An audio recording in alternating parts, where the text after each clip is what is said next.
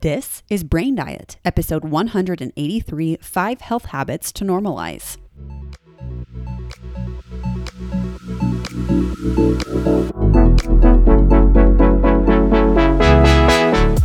I love so much focusing on the food we feed our body, but I love even more focusing on the stuff we feed our brain. My name is Taylor Ann Macey, and I am a certified life coach.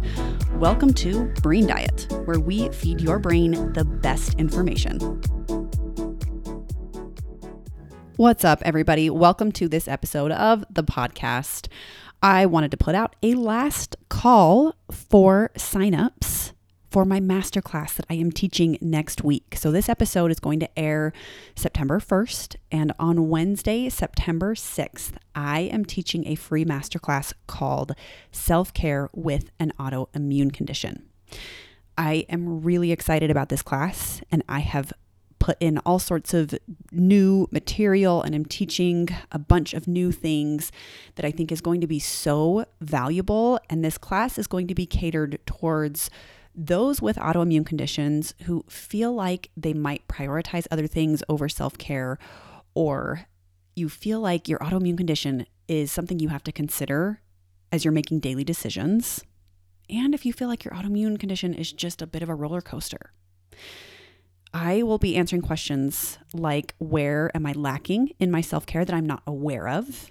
Where do nutrition and exercise fit into self care? How can I maximize my self care and save time and money?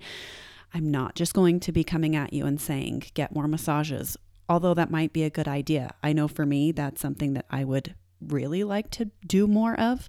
But there is so much more to self care than just spending money on these types of physical rejuvenating activities, though there is a place for those. But I'm going to be talking really in depth about all of the different types of self care and how to identify where you need it most and how to implement it without it being just another chore. You don't want self care to be a chore. And so that's really what I'm trying to teach in this class is how to really incorporate it in a way that you get a return. So I will put the link in the show notes to sign up for that. Again, it's just a couple more days that you'll be able to sign up for the class. And there will be a benefit to coming live but if you're not able to join live you will get the replay. Um, i'll be doing a q&a on the call so if you have questions for me i would love to be able to answer them and interact with you. So be sure to, sh- to sign up for that and share that with anybody that you think might benefit from a class like this someone with an autoimmune disease that might need some self-care. So with that sign up. I look forward to seeing you there. Let's talk about five health habits to normalize. These health habits are inspired by things that I have seen in diet culture that either are not normalized or are too normalized. And all of it is working to our detriment. So I'll get into what I mean by this. But these are all things that you might consider unconventional, but things that will work in our favor that maybe you haven't considered. The first health habit to normalize is eating all foods at breakfast. My kids, for example, they will eat carrots and celery and bell pepper with their breakfast. They will have leftover steak from the night before. They will have mushroom soup that I made for one dinner. They will have a whole wide variety of things for breakfast because in our house, breakfast foods alone don't really exist. And I do this on purpose. This is because a breakfast food is just an idea and not a rule or not a truth. A breakfast food is essentially a construct that was made up and adopted by corporations and sent out you uh, via marketing. People in their marketing corporations, food corporations, took certain foods and with the idea of a, a, brilliant idea of how can we market this in a very specific way to where people think they need this and framing it as oh this is a breakfast food cereals for example they are framed as a breakfast food now is there anything wrong with having Cereal first thing in the morning? No, not necessarily. However, a lot of times the typical breakfast foods are more calorie dense and lacking in nutrition. And a great example of this is something like cinnamon rolls. That's one I'm always surprised to see when people will say, Oh, for breakfast, we've got some cinnamon rolls. I'll bring cinnamon rolls for the brunch or whatever it might be. And this is a food that is very calorie dense, very high in sugar, very high in fat. And there's no fruits, no vegetables, no fiber, no micronutrients. It's just very calorie dense. Now, again, I'm not demonizing cinnamon rolls. I love a good cinnamon roll. However, when we take a food like that and we give it a label like, oh, it's a breakfast food, thus I'm going to eat it for breakfast, it naturally lends itself to us omitting other foods that would help us, that would benefit us. If we're looking at things like cereals, juices, pastries, donuts, muffins as breakfast foods, we naturally omit things that are highly nutritious and valuable that can help start our day on a nutritious note. The truth is, you will not implode if you had a salad for breakfast. It's not going to break you to have raw broccoli in the morning. Now, you might have food preferences. You might be like, that sounds disgusting in the morning. And that is fair. We do have our food preferences, but it's worth questioning because more often than not, our food preferences aren't inherent. They have more been shaped by our thinking because we're thinking, oh, that's so disgusting in the morning, or oh, that would taste so horrible in the morning. It's a balance. It's a balance of saying, what foods do I enjoy? And what foods do I feel like I could realistically eat? And also, what am I completely ruling out simply because of this idea that that's not a breakfast food. If you are not having any bre- uh, not having any vegetables in the morning because of this idea, those aren't breakfast foods, vegetables. That's where I would offer, I would extend the offer to pause and to question that it's just an idea. Well before marketer, marketing and large food corporations breakfast foods weren't really a thing. It was just eating food to help get you through the day, to give you energy, and whatever that food was, was good enough. So normalize eating all foods all day. Because at the beginning of a day, you really have the opportunity to set yourself up on the right foot, to start the day with intention and getting on top of things. And if you are looking to get more nutrition in your diet, then breakfast or the first time you eat in the morning or during the day is the best place to start because you can set yourself up with momentum and get started where you want to be and be ahead. So normalize eating all foods all day. All foods all day. That's what we do in our house.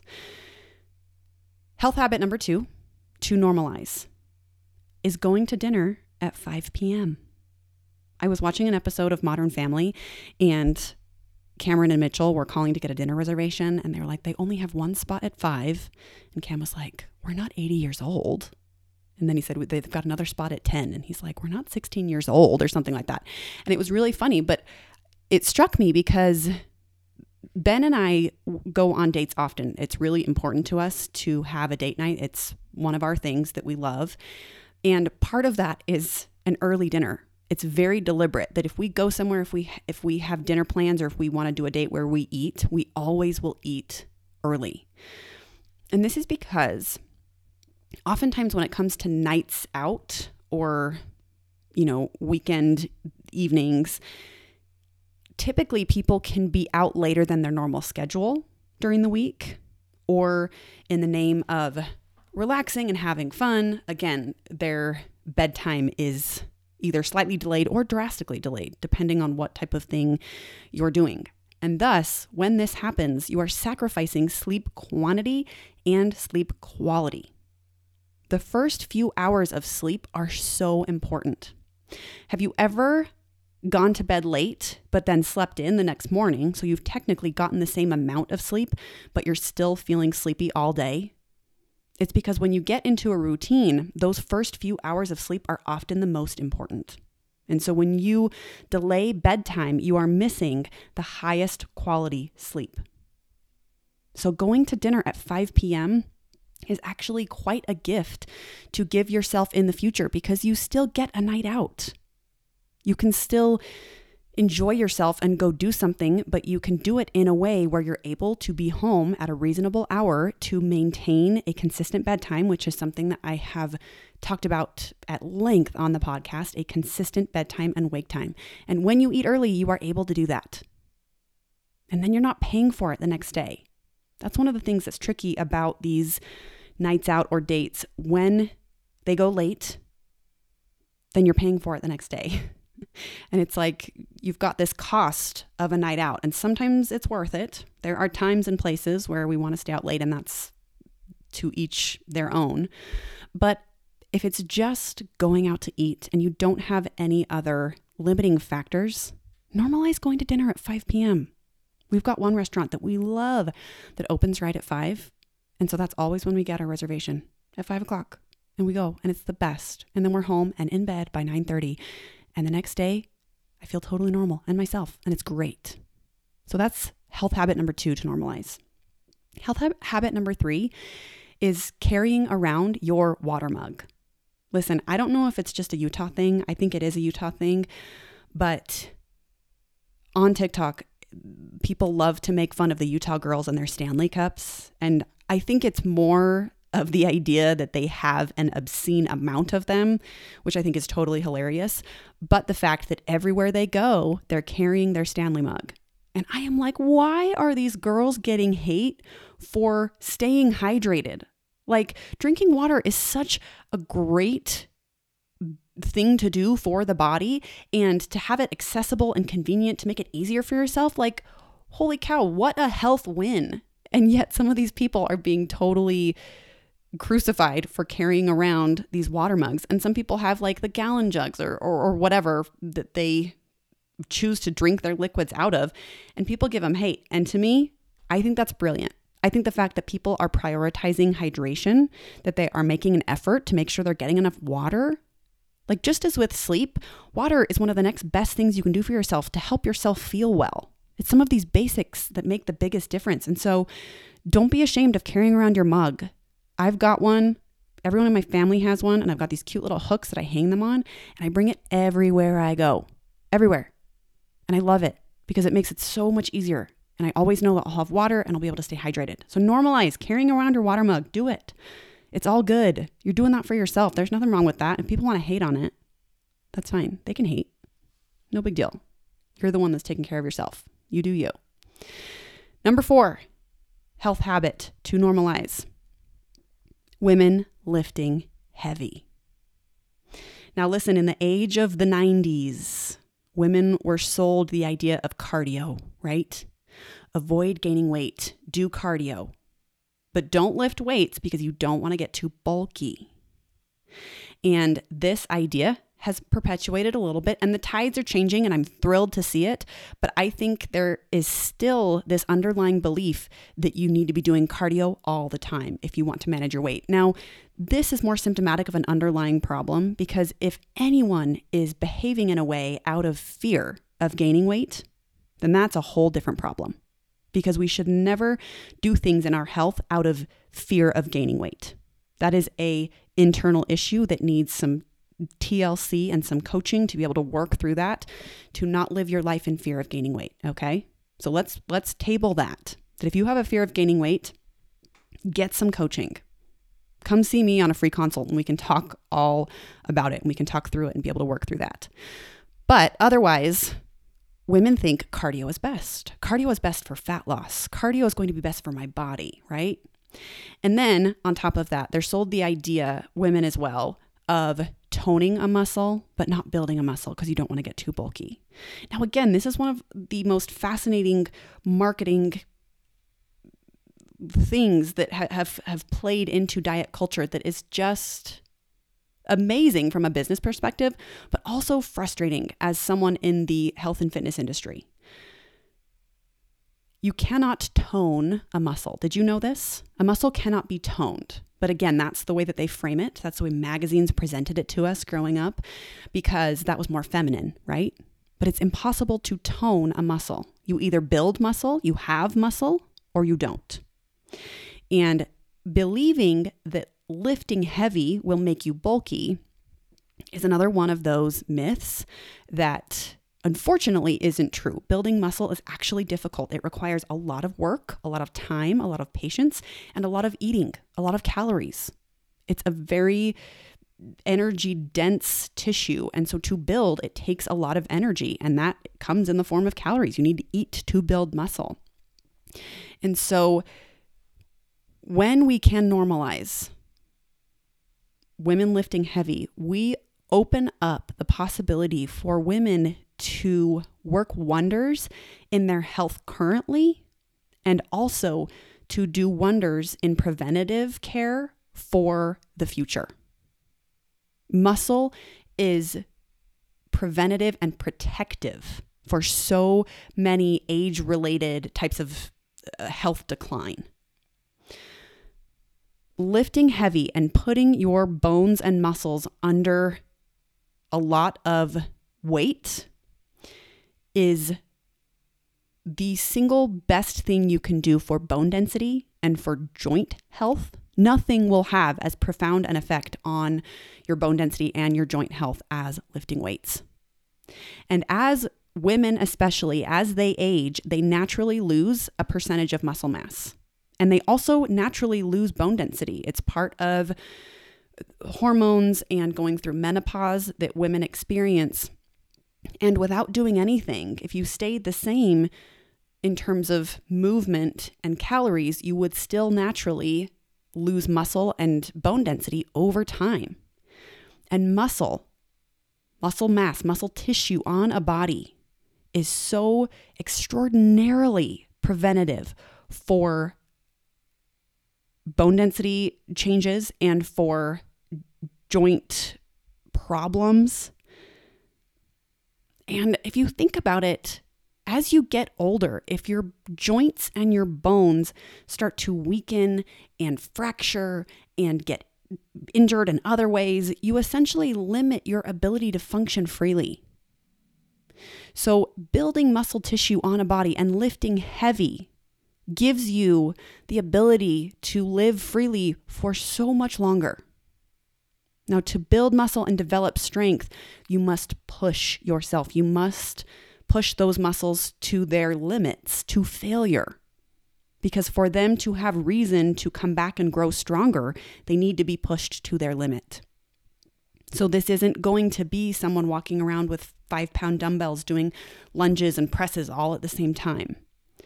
Those can be fine, but those are much more of a cardiovascular activity to really develop muscle and to develop the benefits that you will reap, you need to be under heavy weights. You can't be a cardio bunny afraid of pushing yourself to those muscular limits. So normalize lifting heavy, normalize pushing yourself far beyond anything cardiovascular and much more focused on resistance training. And in addition to this, when women lift, I believe they become more than just something to look at. Again, when we are in the phase of cardio bunny, so often that's motivated by, I need to do this so I can look good. But when you lift, when women lift, they become no longer someone only to look at and instead become someone who is capable and strong and that alone, for the mental health benefits and for the internal self talk that can develop as a result of resistance training, you have physical benefits and you have these mental benefits that are so understated and yet more powerful than anything you could ever take, any supplement. So normalize women lifting heavy and lifting to their breaking point I mean, not literally breaking, but lifting to failure. It's one of my favorite things to watch women really push themselves to that point because that is when they are a strong and capable body. I mean, women are always strong and capable, but that's when I feel like women can more easily internalize their capability and their strength. The fifth and final health habit to normalize goes in tandem with number four, and that is women eating a lot. Now, again, this is not necessarily normalized because women are often sold the idea of we shouldn't be gaining weight or that focus on weight should be a huge majority of our mental energy. That weight management should be something that sh- should take up a lot of our efforts and mental space. I also think that in a way it's been taught to us that it's not feminine to eat a lot, that it's more feminine to opt for a light salad. I'm watching Will and Grace right now, and I love that show. But seeing the diet culture coming out, that, you know, early 2000s, is so fascinating. And to see how these ideas were so prominent. And I think they still are to a degree, but I, like I said, I, I think things are changing. But to see the way they talk about low fat, low carb, as little as possible, cardio, salad. And it's such a shame because female bodies are bodies and they need fuel. Just because we're a female doesn't necessarily mean that we should be eating as little as possible. And that's unfortunately what I see is that because of this hyperfixation on weight management and because of a lot of negative self-talk and a negative opinion of oneself, women fixate on eating as little as possible. And when this happens, it can lead to negative health effects, for one, when you are restricting calories that severely. And it can also lead to disordered eating patterns. And those can be such a devastating mental battle that you don't ever see. And oftentimes, when women are approaching their health and weight management in this way, eating as little as possible, it can lead to binging later. And then it can de- develop that restrict phase, binge phase. And again, you can see how that would lead to disordered behaviors around food. Women are not meant to eat as little as possible. And they are also not meant to have their worth distilled down to their weight. Human bodies are meant to be fed. And believe it or not, maintenance calories, eating at consistently at a caloric amount that equates to your body staying about the same is a lot. A lot of my clients are surprised when we spend time at maintenance at how much food it is, especially when you're hitting a protein target as well as a fiber target. Because when you're eating a lot of protein and a lot of fiber, it's a lot of volume, it's a lot of food. And that should be something that's normalized. It's not more feminine to eat less, and it's not more feminine to opt for a salad over anything else. Food is food, and female bodies need to be fed. And especially if women are lifting weights, you are boosting your metabolic rate. And if you are building muscle, you are naturally burning more calories because, like I said, muscle needs a lot of energy to build and to exist. So, the more muscle you have, the more you're able to eat without gaining weight because your muscle needs calories to stay as it is, to perpetuate itself. And so, it all goes hand in hand to resistance train to build muscle tissue on your body and then to eat a lot to nourish your body, to develop a healthy relationship with food, to be able to repair metabolic regulation and and changes that have happened as a result of trying to eat as little as possible.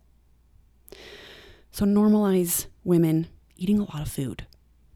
It was such a freeing moment for me when I realized this.